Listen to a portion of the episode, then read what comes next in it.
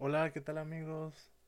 Otra vez estamos aquí de, de vuelta en otro episodio de, de mi podcast personal, Ideas Dragonas. Sean bienvenidos a este segundo episodio, sí, ya segundo episodio formal. Y el tema que voy a tratar hoy es mi primer negocio. Ese fue el título que se me ocurrió para, para este segundo programa.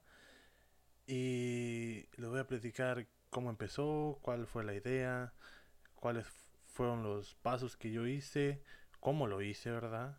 Y, y recuerden que son, les voy a dar puros consejos, son puros consejos. Y los consejos son como los regalos. Si a ti te regalan una camisa y no te gusta, no te la pongas. Si, si a ti te regalan un, un pantalón y no te queda, no te sientes cómodo con ese, ese pantalón, no lo uses. Así los consejos. Yo te voy a dar el consejo. Tú verás si lo tomas, si te funciona, si, si lo absorbes y si no, pues no hay problema. Digo, yo solamente quiero lo mejor para, para el mundo. Yo no quiero hacerle daño a nadie, tampoco es, es mi propósito. Pero bueno, vamos a empezar. Yo eh, llevo tiempo bajo la ideología o filosofía, como le quieras llamar, de, de el que el que lo cree, lo crea. Así es la, la frase que yo uso mucho. O sea, si tú crees que algo va a pasar, el, la, la, mente es poderosa, la mente es más de lo que creemos a veces. Si tú crees que va a pasar, consciente o inconscientemente, te estás este, predisponiendo a que pase. Entonces, si tú crees que te vas a caer y toda la semana andas, no, es que esta semana me voy a caer. Y andas viendo que todo, para todos lados y que no te caigas y que no te caigas, no te caigas. En algún momento te vas a caer. Y lo mismo pasa con lo bueno. Y tú dices, no, a mí me va a ir bien, a mí, yo voy a, voy a, voy a ser un buen, no sé, lo que, lo que guste ser. Voy a ser un buen doctor, voy a ser un buen maestro, voy a ser un buen ingeniero eso también se atrae. Entonces, pues, siento yo que para empezar a, a hacer, este, para empezar a crear, primero te la tienes que creer. Créetela, este, y ya lo, lo primero es creértela. Yo cuando, cuando estaba en, entrenando taekwondo, me, un profe me dijo, créetela. Y ese fue el, el detalle, yo no me la creía. Yo no, me, yo no creía que estaba dentro de los mejores. Yo decía, ¿cómo? Yo no, yo no soy el mejor, yo no soy de los mejores. Pero yo ya estaba ahí. Y yo no me la creí. No me la creí y, perdí. Digo, esa va a ser historia para otro podcast. Pero lo, lo, lo primero que tienes que hacer es creer. Creer en ti. ¿Por qué? Porque mucha gente no va a creer en ti. Mucha gente. Ni tus papás, ni tus amigos, ni nadie, nadie va a creer en ti. Entonces, cuando nadie crea en ti, tú tienes que creer en ti para que puedas este sobresalir, puedas llevar tu proyecto adelante solo. Y si vas a ir acompañado, fíjate bien quién te acompaña. Escoge bien tus amistades hay amistades para todo, hay amistades, tienes amistades para la fiesta, tienes amistades para ir a tomar un café, o tienes amistades para, para sentarte a platicar o, y filosofar, pero quizás no son las mismas. Tienes que, y también tienes que tener una, una amistad para hacer negocios. Alguien que entienda números, que entienda cómo funciona el negocio, que entienda este que entienda más o menos tu idea, tu filosofía también, pues porque si no hacen clic, no hacen match, de nada va a servir que se junten. Entonces lo que yo, lo que yo te recomiendo primero es cree en ti, cree en ti, porque mucha, mucha, mucha gente no va a creer en ti. Y cuando nadie cree en ti, ahí es cuando tú tienes que demostrar que vas para arriba. Y solamente lo vas a demostrar haciendo y demostrando que vas para arriba. Si tú no demuestras, va a decir, ah, pues ya ves, nunca creímos en él y teníamos razón. Entonces hay que callar eso de que teníamos razón y, y demostrar que somos mejor de lo que muchos creen. Ahora, todavía no vamos a entrar en, detalles de, de cuál fue mi primer negocio. Vamos a seguir con que yo siempre quise. Bueno, no siempre, ¿verdad? Porque la palabra siempre es una palabra que, que pues en 19 años, pues no, ¿verdad? Cuando estaba bebé, pues no quería tener un negocio, ¿verdad? ni me importaba. Pero, pon tú que desde los 16, 17 años que empecé yo a, a, meterme en este mundo del, del, de las finanzas, del, del dinero, de las inversiones, del, del capital, de todo este mundo tan, tan amplio y tan vasto yo dije, ah, yo quiero esto. Yo quiero eh, hacer esto. Se ve interesante. No lo veía como algo que yo me quería dedicar al 100%, pero sí lo veía como, como un, no como un hobby tampoco, ¿verdad? Pero sí lo veía como algo interesante. Entonces siempre me, me atrajo mucho, me, me, me llamó tanto la atención que llega el punto en el que es como si te la pasaras viendo videos de fútbol todo el día y nunca has jugado, ¿verdad? Supongamos. No, te la pasas viendo video, o te la pasas viendo videos de maquillaje para las mujeres, digo, para que entiendan ejemplos diversificados. Te la pasas viendo videos de lo que sea. Y de repente te toca hacer lo que viste en el video y ¡pum! Hasta automáticamente sale. ¿Por qué? Porque llevas un proceso de aprendizaje en el que, en el cual, número uno, disfrutas lo que estás aprendiendo y número dos, eres capaz de llevarlo a la práctica. Y eso es lo más difícil del aprendizaje, que muchas veces aprendes algo y no eres capaz de llevarlo a la, a la práctica. Entonces yo me, me interesé, empecé a aprender, empecé a, a investigar, digo, siempre me, llamó la atención, otra vez siempre, me llamaba mucho la atención, pues, entonces yo siento que de alguna forma lo, lo fui atrayendo a mí. Era cuestión de tiempo para que ese primer, esa primera inversión, ese primer negocio, ese primer paso sucediera. Entonces fue algo que, que no fue de un día para otro, no fue como que, ah, este, mañana empiezo mi negocio. No, no, no, no. O sea, siento yo que fue un proceso largo de algunos dos, tres años en el que primero me informé y, y ya después lo llevé a la práctica. Porque sí es posible primero practicar y después aprender, pero pues vas a batallar más de que si lo hicieras de, de la otra forma. Ahora,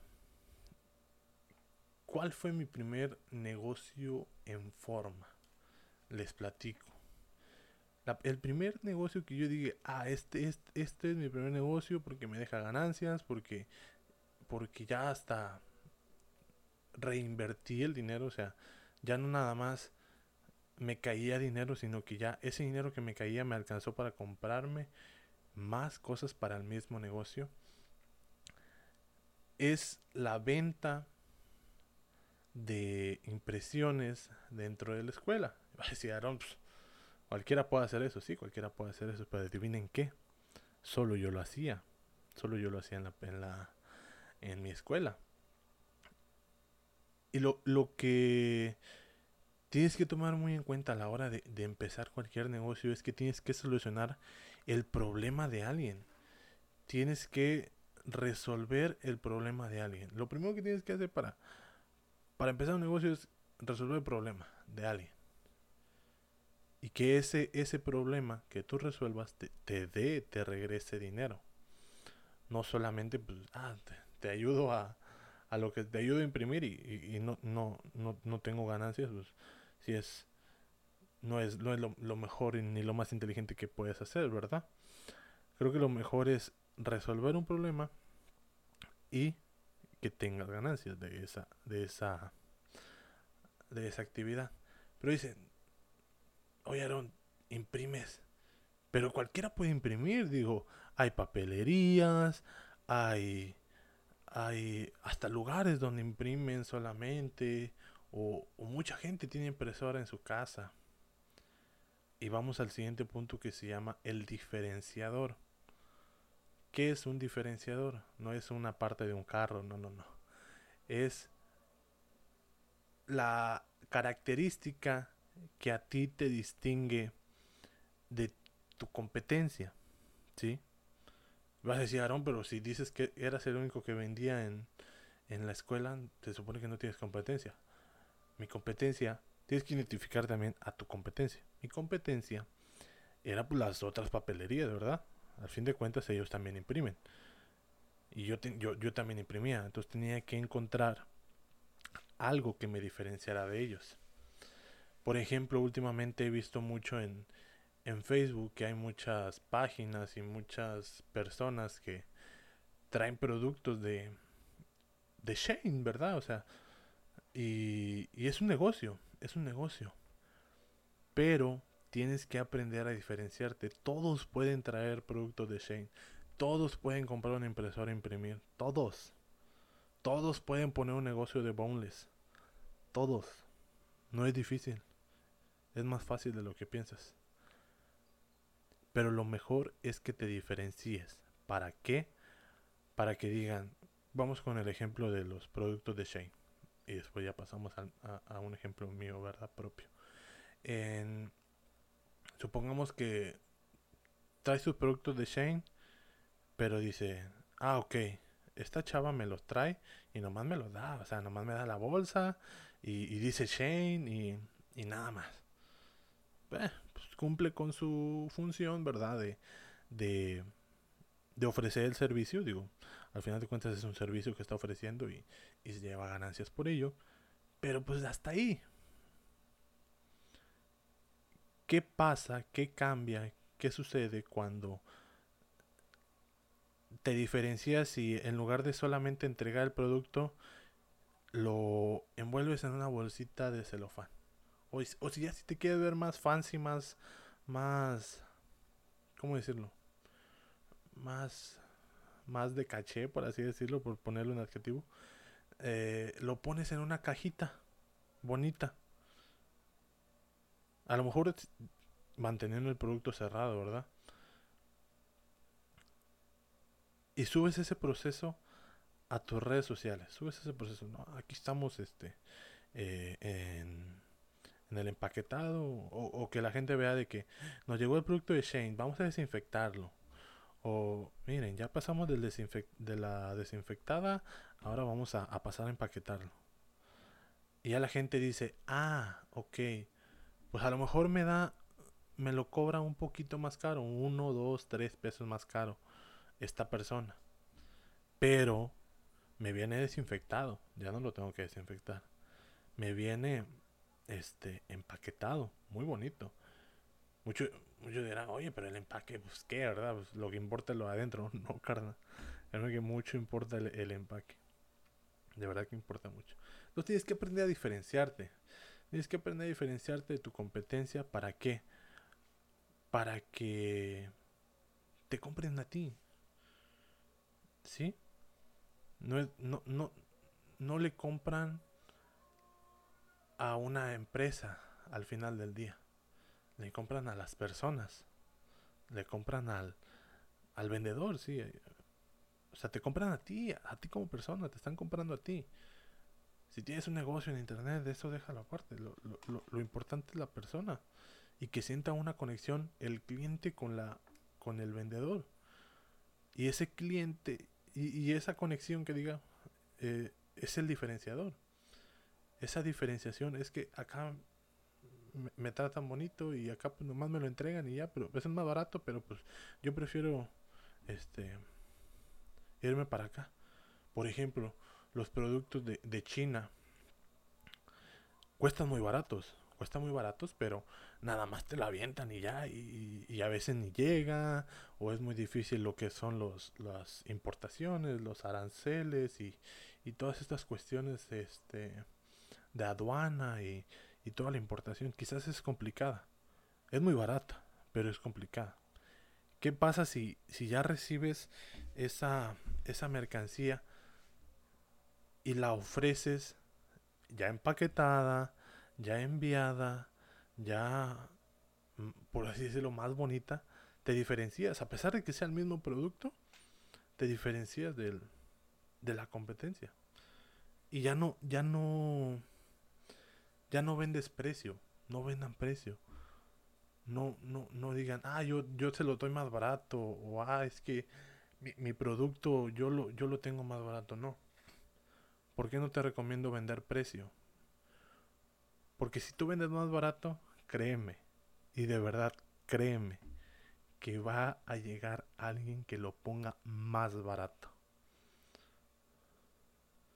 Que no le importa ganar, aunque sea un peso, nada más por cada, cada compra. Pero con que lo compre más barato y la gente se va a ir. La gente que estaba contigo porque tú se lo das barato se va a ir con la otra persona porque ahora se lo da más barato. Ah, en cambio, si les digo que tienen un diferenciador, se queda contigo el cliente porque ya te está comprando a ti, porque tú lo tratas bien, porque le, le das su producto eh, con ciertas condiciones y con ciertas características. Espero que entiendan muy bien esto del diferenciador porque es clave en cualquier negocio, en cualquier negocio. Tienes que ser diferente a pesar de que tengas el mismo producto. Ahora, ¿en qué me diferenciaba yo? Yo imprimía y hay mucha gente que imprime. Pero ¿qué, cuál era la... Aaron, dinos ya, que, ¿cuál es tu diferenciador? Pues mi diferenciador es que a mí me podían hablar a las 4 de la mañana. Es más, a la hora que quieran, literalmente. mis compañeros me hablaban a la hora que quieran y yo les imprimía su trabajo. Me llegaban este trabajos que, que mis compañeros terminaban a la una, a las dos, a las tres, a las cuatro de la tarde, de la noche, de la mañana que diga. Y yo me despertaba cuando iba a la escuela a las 6 de la mañana. Ahorita ya me estoy chiflando, me estoy levantando a las 8. Pero cuando iba a la escuela me despertaba a las 6 de la mañana, imprimía los trabajos y ya, hacía mi rutina, me bañaba y todo lo, que se tiene que hacer para ir a la escuela. Este, ese era mi diferenciador. Que la, que bien se podía desvelar mi compañero haciendo la tarea y no tenía preocupación porque yo al día siguiente se le iba a entregar en su banco a primera hora y aunque quizás el costo era un poquito mayor la recompensa que él sentía al decir, me desvelé y no me preocupé porque aquí está mi trabajo. ¿Sí? Te duermes, yo, yo, sentí que mis clientes se dormían tranquilos al decir, mañana tengo mi trabajo. Al final del día valió la pena desvelarme. Es cierto que en, en la escuela ya ofrecían ese servicio de imprimir, pero no lo ofrecían como yo. Y he ahí la diferenciación.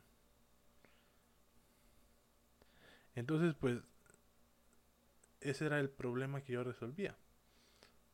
Yo resolvía el que los compañeros se, desvelaban hasta altas horas de la noche y yo les podía llevar su, su trabajo sin, sin ningún problema, ¿verdad? Ahora, base, aquí va otro consejo que antes de que consejo les doy una recomendación que vean la película de Hambre de Poder. Está en Netflix, no me pagan ni nada, pero es la historia de McDonald's, de cómo se fundó McDonald's, de cómo fue creciendo. Y, y la frase que más me gustó de esa película, bueno, ese, sí, esa, sí es una película, digo yo que es una película, no sé diferenciar entre películas y documentales, pero la frase que más me gustó, sí, decía, hay que reducir costos para aumentar ganancias. Hay que comprar barato. Yo compraba la hoja por paquetes, compraba, si compraba 10 paquetes de 500 hojas, te hacían precio de mayoreo. Entonces, pues yo compraba esas, esas hojas y ya el precio bajaba a centavos la hoja. Y la tinta, este, obviamente vendían la original, pero yo compraba una que, que hacen, así que artesanalmente, unos señores aquí en, en la ciudad donde vivo, en Ciudad Victoria. Este, ellos la hacen y la venden más barata. Digo, la, la, la probé, la, No, no, no que me la haya tomado, sino que la, la calé, la... Y funcionó muy bien, funcionó muy bien esa tinta. Entonces, pues, y, y era más barata. Y entonces reduje costos y empezaron a aumentar las ganancias. Empezó a aumentar, empezó a aumentar, empezó a aumentar. Es, había, había veces que me llevaba 200, 300 pesos diarios. Para alguien que no trabaja, 200, pues, 300 pesos es demasiado. Pero sí hay que mencionar que el negocio en el que yo estaba es muy volátil. Porque, por ejemplo, mientras no eran eh, trabajos finales, mientras no había trabajos finales o mientras no había que imprimir, pues la venta estaba bien floja. Muy, muy floja. A veces me llevaba 5 pesos diarios, este, 6 pesos diarios, 10. Y bueno, pues hay, hay de 10 en 10, pues está bien, ¿no? Pero cuando eran trabajos finales, en un en una semana me podía llevar mil pesos sin problema. No es alarde, no es aquí presunción. Lo que quiero llegar a con este con estos números es que me lo gastaba todo. Me lo gastaba todo. ¿En qué? Me iba a comer, me compraba un, un juguete, un dulce. Por juguetes no, no me refiero a juguetes.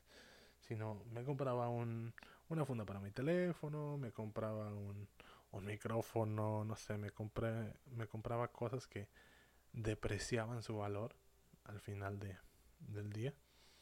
Y con el pasar del tiempo iban depreciando cada vez más su, su precio en el mercado. ¿Y qué pasa cuando se acaban las clases presenciales? Toma, me quedo ahora sí que sin, sin, sin ingresos, sin chamba, sin nada. Y sin dinero. ¿Por qué? Porque no, no sabía. Había veces que ya tenía dinero y ya no sabía ni en qué gastarlo. Y ahí fue cuando yo entendí la frase de que la, los pobres no necesitan dinero, necesitan educación. Yo necesitaba aprender que hacer con mi dinero. No sabía qué hacer con mi dinero. Me lo gasté. Todo. Ahorita digo, ¿cómo no compré acciones? ¿Cómo no compré este cosas que aumentaran su valor? Todo se fue, ya no hay nada de ese dinero. Se acabó, literalmente. Quedé en ceros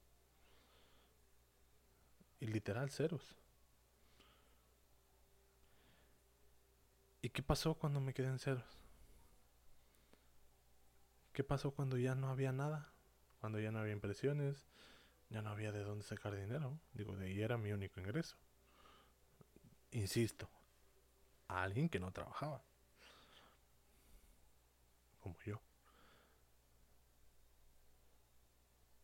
Tuve hambre no en el sentido literal de la palabra, sino en el sentido de que tuve ambición. Yo estaba acostumbrado a, recibir dinero. Y dije, voy a seguir teniendo dinero. Y a ver cómo le hago. Voy a tener dinero. Y antes de, entrar al, al, siguiente punto, les voy a dar otro, otra recomendación creo que ahí la compartí en mis historias y si no se las explico aquí otra vez.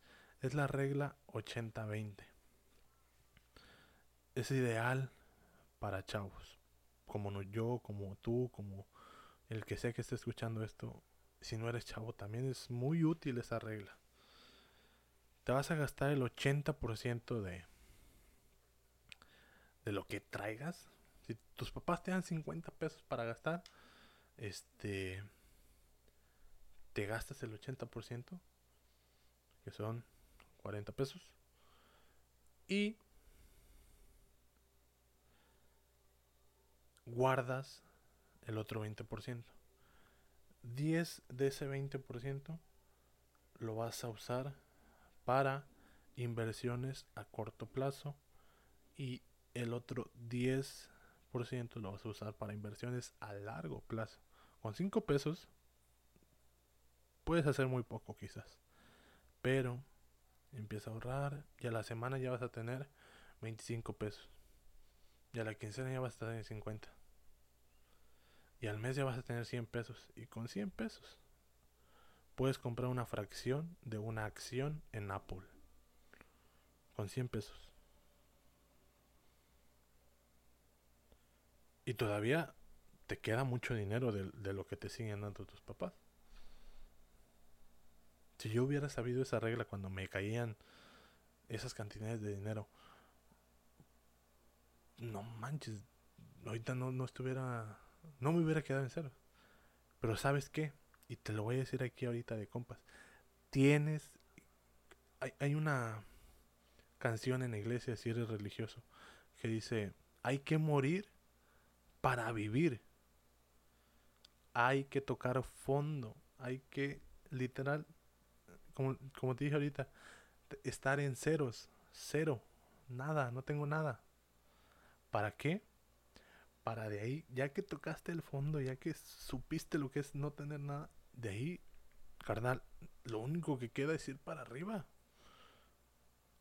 Pero en cambio, si, si, si vas, si, por ejemplo, si yo seguía recibiendo esas, esas cantidades de dinero, iba a seguir en, en, en, mi mismo lugar. ¿Por qué? Porque iba a entrar en una zona de confort en la que yo decía, ah, pues a mí probablemente ahorita no traigo dinero, pero pues en, en, los finales me va a llegar este unas cantidades altas para lo que yo necesito, ¿verdad?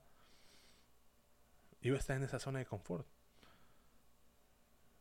Tuve que tocar fondo, tuve que tocar así cero, cero, cero, cero en mi cartera. Para empezar a, a decir, literal, yo, yo me levantaba todos los días diciendo qué voy a hacer, qué voy a hacer, qué voy a hacer, qué voy a hacer para tener dinero otra vez. ¿Qué rayos voy a hacer? Y cuando abres tu primer negocio, informal obviamente, pues fue un negocio informal. Cuando abres el primero es bien fácil empezar el segundo. Y cuando abres el segundo es bien fácil el tercero. Y cuando abres el tercero, el cuarto y así. Entonces dije, yo ya tuve uno. Voy a poder con otro. ¿Qué pasó con el segundo negocio? Es en que actualmente estoy trabajando. Yo dije, ok, no, otra, otra, otra vez nos regresamos al, al principio. Hay que resolver un problema. ¿Qué problema? Yo dije, ¿qué problema hay aquí en la colonia? Ah, yo dije, ah, no hay un lugar donde vendan este comida rápida, solamente hay un, un lugar aquí cerca donde venden taquitos y venden taquitos de bistec y venden gorditas. Pero no hay un lugar de comida rápida. Dije, no, no todos, no todos quieren cenar todos los días taquitos, ¿verdad? Ni todos los días quieren cenar comida rápida. Pero la competencia siempre es buena. Te voy a explicar por qué la competencia siempre es buena. Supongamos que tienes un carretón de tacos y un carretón de hot dogs, uno al lado del otro. Tú pasas y no te preguntas, ¿quiero cenar? No, no, te preguntas eso. la pregunta que te haces cuando pasas y ves un, dos, dos un negocio y, otro al lado es de cuál quiero comprar. La pregunta no es quiero cenar, quiero cenar aquí. No, la pregunta es mm, ¿de dónde voy a cenar? Y asumes inconscientemente que ya quieres comprar ahí. En alguno de los dos. Y a los dos les va bien al final del día. Entonces dije, pues no tengo dinero. ¿Cómo le voy a hacer para poner un, carrito de comida rápida si no tengo dinero. Ahí les va. La deuda, amigos. La deuda no es mala. La deuda es más buena de lo que parece pero hay que aprender a usarla. ¿Y cómo, cómo la uso, Yo en mi vida me he endeudado y, y no lo quiero hacer, la verdad. La única forma de que la deuda sea buena es que la deuda, número uno, se pague a sí misma. Y número dos, que te genere dividendos. Vamos a poner un, ejemplo de un... ayer estaba viendo un TikToker que es contador y hacía los cálculos en los que sacaba un carro, un, era un, un Versa, un Versa 2020 de la agencia, un carro nuevo. Lo sacaba a crédito, el crédito es una deuda, para los que no, no sepan mucho. Lo sacaba a crédito a dos años hipotéticamente, ¿verdad? No, no es como que lo haya hecho. Hacía los números nada más. Y en dos años lo, lo metía de Uber. Lo metía de Uber los dos años. Y él, lo eh, en teoría, lo rentaba a 10 mil pesos, que es más o menos lo que anda una renta de un carro. De un carro Uber, 10 mil pesos a la semana. Entonces el carro se iba pagando solo. Y al final de los dos años le quedaron 170 mil pesos en la bolsa. Obviamente no fue como que le, le, dieran 170 mil pesos, sino que dentro de los dos años, poco a poco fue consiguiendo 170 mil pesos. Esa es la deuda buena. Ahora les explico la deuda mala. Supongamos que le debes a, a Coppel. Y vas al banco y dices, denme dinero porque le debo a Coppel. Pues no, ¿verdad? Pues porque nada más estás jineteando el dinero, pero no estás saldando. Saldar una deuda con otra deuda, pues no te va a saldar ninguna deuda. Yo dije, no tengo dinero. ¿Cómo le puedo hacer para poner ese carrito de hot dogs, de comida rápida? Me voy a endeudar. Dije, mm, no tengo historial crediticio como para que me den un crédito. Y si me lo dan, me van a cobrar muchos intereses. ¿Qué hago? ¿Qué hago? ¿Qué hago? Le pedí un préstamo a mi mamá. Le pedí 5 mil pesos de préstamo. primero le platiqué. Hay que aprender a negociar también. Si quieres tener un negocio, hay que aprender a negociar. La convencí, la convencí, bueno, la fui envolviendo, la fui envolviendo, la fui envolviendo, la convencí de que, iba, de que iba a trabajar, de que iba a tener el, carrito y que le iba a pagar 500 pesos, le íbamos a pagar porque no estoy solo en el negocio, estoy con mi hermana, le íbamos a pagar 500 pesos a la quincena y el carrito nos costó 4500. 500 pesos a la quincena son seis meses en los que iba a estar endeudado, sí. Pero después de seis meses, ya no voy a tener la deuda. Así como el ejemplo del carro que en dos años ya no tenía deuda y aparte estaba recibiendo dinero, fue el mismo proceso. Exactamente lo mismo. Me endeudé, pero estoy pagando la, estoy pagando la deuda quincena con quincena y aparte el negocio me da para mí tener dinero. ¿Saben con cuánto empecé? Cero pesos. Cero. No tenía nada. Yo no tenía nada. Sabía quién tenía. Sabía quién, quién vendía un carrito barato. Sabía dónde conseguir las cosas para trabajar el carrito. Sabía hacer publicidad. Y me fui casa por casa entregando un papelito de una promoción. Y el primer día,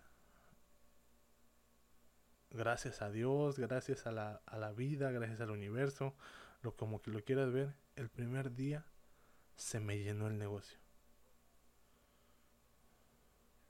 El primer día. Nadie me conocía. Nadie me conocía. Empecé un miércoles primero de julio. Se llenó. Después tuve una, un, declive en el que junto con mi hermana dijimos, pues hay que poner 100 pesos porque no hay ni para surtir. como a las tres semanas de empezar el, el, el negocio, así fue como que no salió, no, no, no, no venía gente y no salía para la, ni para sortir. Entonces dijimos, pues ponemos 100 pesos cada quien y volvimos a sortir. ¿Por qué? Porque número uno, tenemos la deuda y número dos, creemos firmemente en nuestro proyecto. Creemos en lo, en lo que tenemos, sabemos lo que hacemos y estamos conscientes de que vamos a llevar este negocio a otro nivel. Quizás ahorita está en un nivel bajo en el que solamente está aquí en, solamente lo conocen aquí en, en la colonia. Pero sé, estoy consciente de que puede llegar a otro nivel. Así como cuando yo regrese a la escuela, sé que el negocio de las impresiones este, puede llegar a otro nivel porque ya hice una planificación para llevarlo a otro nivel. Sé que este también puede puede puede resolver número uno el problema que tenía de de que no tenía dinero y número dos sé que puede quizás en un futuro y ojalá sí puede empezar hasta generar empleos porque es la idea yo en unos días entro a la escuela y no voy a poder trabajarlo al 100%. La idea es que ojalá se den las cosas para que haya empleados. Quizás voy a ganar menos, a lo mejor. Pero el punto es que el negocio siga creciendo. Sé que hice una buena inversión. Eh, sé que hice una inversión inteligente. No la hice precipitada, la, la medité mucho, la, la examiné bastante. Y ahora que ya tenía el conocimiento, pues fue mucho más fácil para mí este empezar este segundo negocio. El primero está parado completamente. Nadie me imprime, nadie quiere. Pero el segundo, todos quieren comer. Entonces, pues nada, nos pusimos, me puse ahí medio profundo. Pero muchas gracias, muchas gracias por, por escucharme, por, por, por estar al pendiente, de verdad, gracias. Este voy a seguir subiendo este, este podcast semanalmente. Eh, y nada, les agradezco mucho a todos los que nos escucharon. Síganme en mi Instagram como Aron-Ale2000, en mi Twitter igual, Aron-Ale2000. Tengo mi página de Facebook en la que estoy subiendo contenido. Este, se llama Aaron, Aaron Dragón. Suscríbanse aquí en el canal de YouTube, Aaron Dragón. Este, y nada, muchas gracias a todos los que me escucharon y ojalá les haya servido un poquito de lo que les dije. De verdad que, como les dije al principio, no quiero hacerle daño a nadie. Mi intención no es hacerle daño a nadie. Mi intención es que todo el mundo sea un poquito más de lo que fue ayer. Y si aporto en algo con, con esto, con esto que te vine a decir, si aporto aunque sea algo, yo siento que ya estoy con mi meta cumplida. Muchas gracias por escuchar. Nos vemos la siguiente semana. Bye.